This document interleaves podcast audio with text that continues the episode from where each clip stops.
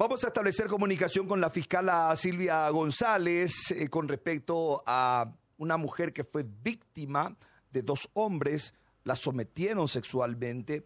Eh, fiscala, ¿cómo le va? Muy buen día. Sí, buenos días, ¿cómo estás? Saludos también a toda la audiencia. Fiscala, ¿a qué hora ocurre esto? ¿Cuándo ocurre? Ocurrió esta madrugada justamente en, un, en la zona del barrio Santa Rosa, acá de la capital.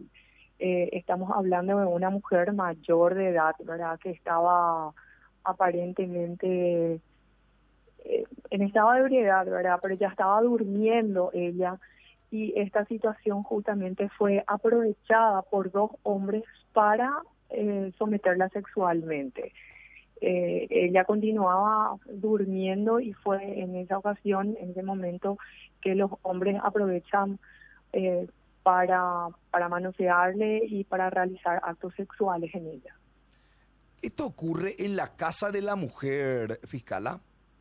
Eh, estaba en la casa de una amiga y ella se queda a dormir en la casa de la amiga y justamente gente del entorno familiar es la que terminó realizando ese tipo de hechos en, en la víctima. Sería el padre de la amiga, uno de los implicados. Uno de los implicados. Y eh, tengo entendido que una, una tercera persona vio esa situación y a partir de ahí se hace la denuncia. Correcto, justamente la amiga se percata de la situación de que algo estaba ocurriendo entonces ella también solicita auxilio de otras personas más que estaban ahí por la por la zona, ¿verdad? Y en conjunto con otras personas se van, intervienen la, la situación y auxilian a la víctima, ¿verdad? Que continuaba todavía adormecida. Eh, a ver, ¿ellos, ¿ellos estaban juntos, doctora, o no es así? Eh, son datos que vamos a ir aclarando en el transcurso de la investigación. Nosotros eh, por el momento estamos recabando los datos los datos preliminares principalmente en lo que concierne a la situación en la que está ahora mismo la víctima. Ella está siendo atendida por la parte forense del Ministerio Público y una vez que tengamos todos los datos, entonces vamos a poder brindar también mayores detalles con relación a eso. Y con respecto a las dos personas, presuntos autores, ¿ya están aprendidos, doctora? Sí, ellos quedaron aprendidos en ese mismo momento porque justamente las personas que auxiliaron a la víctima es que lo, los demoran y ponen a conocimiento, solicitan la intervención policial que inmediatamente se constituyeron ahí al lugar, entonces ambas personas, ambos hombres quedaron aprendidos ya en ese mismo momento. Eh, fiscal, hablando de la madrugada. Sí, eh, fiscal, realmente este caso es grave, eh, gravísimo y lamentable. A partir de ahora, ¿cómo continúa este caso? Porque teniendo en cuenta que hay personas de testigo, hay dos personas implicados, uno ya tiene antecedente, en la situación en la que se dio esta mujer que estaba también ya, eh, estaba durmiendo, había ingerido bebidas alcohólicas realmente es muy grave. ¿Cómo se hace para agilizar este tipo de casos en el que prácticamente ya se tiene un esquema marcado de qué es lo que ocurrió? Bueno, nosotros estamos justamente aplicando, estamos realizando todas las diligencias con la mayor diligencia posible, ¿verdad?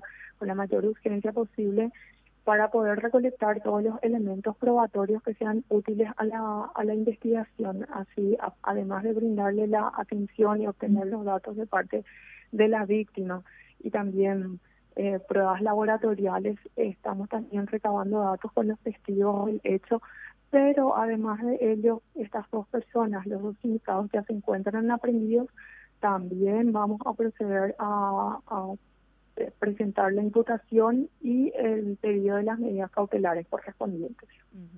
¿Y se puede conocer la identidad de los hombres, doctora? Por el momento, eh, prefiero resguardarme ese derecho justamente ya que ellos por el momento también gozan de ciertos derechos que le otorga la Constitución Nacional. Entonces, en ese sentido, eh, me reservo, ya que justamente se trata también de un hecho de contenido sexual y a los efectos de evitar una revictimización. Con respecto a la mujer, ya fue sometida a los estudios científicos que eh, eh, sostienen que hubo violación justamente en este momento ella está siendo atendida por por la parte de medicina forense del Ministerio Público. Ella ahora mismo está eh, con los médicos que le están haciendo toda la, atención correspondiente. Hoy día, con todas estas modificaciones que ocurrieron eh, hace poco, eh, ¿de cuánto estamos hablando fiscal en cuanto a expectativa de pena carcelaria cuando hablamos de violación? Por el momento, yo no querría hablar de un marco penal a lo, que, a lo cual ellos se están sometiendo porque justamente prefiero tener todos los datos correspondientes. No, pero en un caso de violación cualquiera, eh, fiscal, hablamos de lo que está fijado en, la teoría. Hablando, sí, me están hablando de la generalidad de los sí, casos. así mismo, no en este. Sí, correcto. Estamos hablando justamente de nuestro marco penal en principio, como tipo base, estamos hablando de una pena de hasta 10 años que podría ser aumentada hasta 15, ¿verdad? Y de por ahí, si es que son hechos repetitivos, entonces también se tiene un concurso de hechos y eso también podría ir en aumento. Por eso se justamente, de acuerdo a cada circunstancia, también se hace el análisis correspondiente. 15 sería el máximo, entonces, 15 años. Sí, Y doctora, en, en, en algunos casos se puede aplicar cuando hablamos de violación, medidas de seguridad que se aplican en otros crímenes?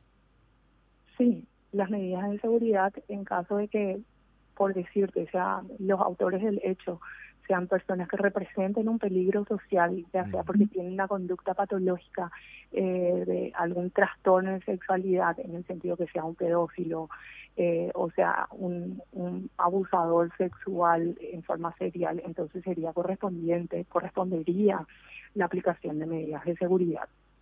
Fiscal, muchísimas gracias por estos datos, muy amable, muy gentil. A las órdenes, a las órdenes. La fiscal Silvia González hablándonos sobre este hecho que ocurrió en Asunción, específicamente en el barrio Santa Rosa,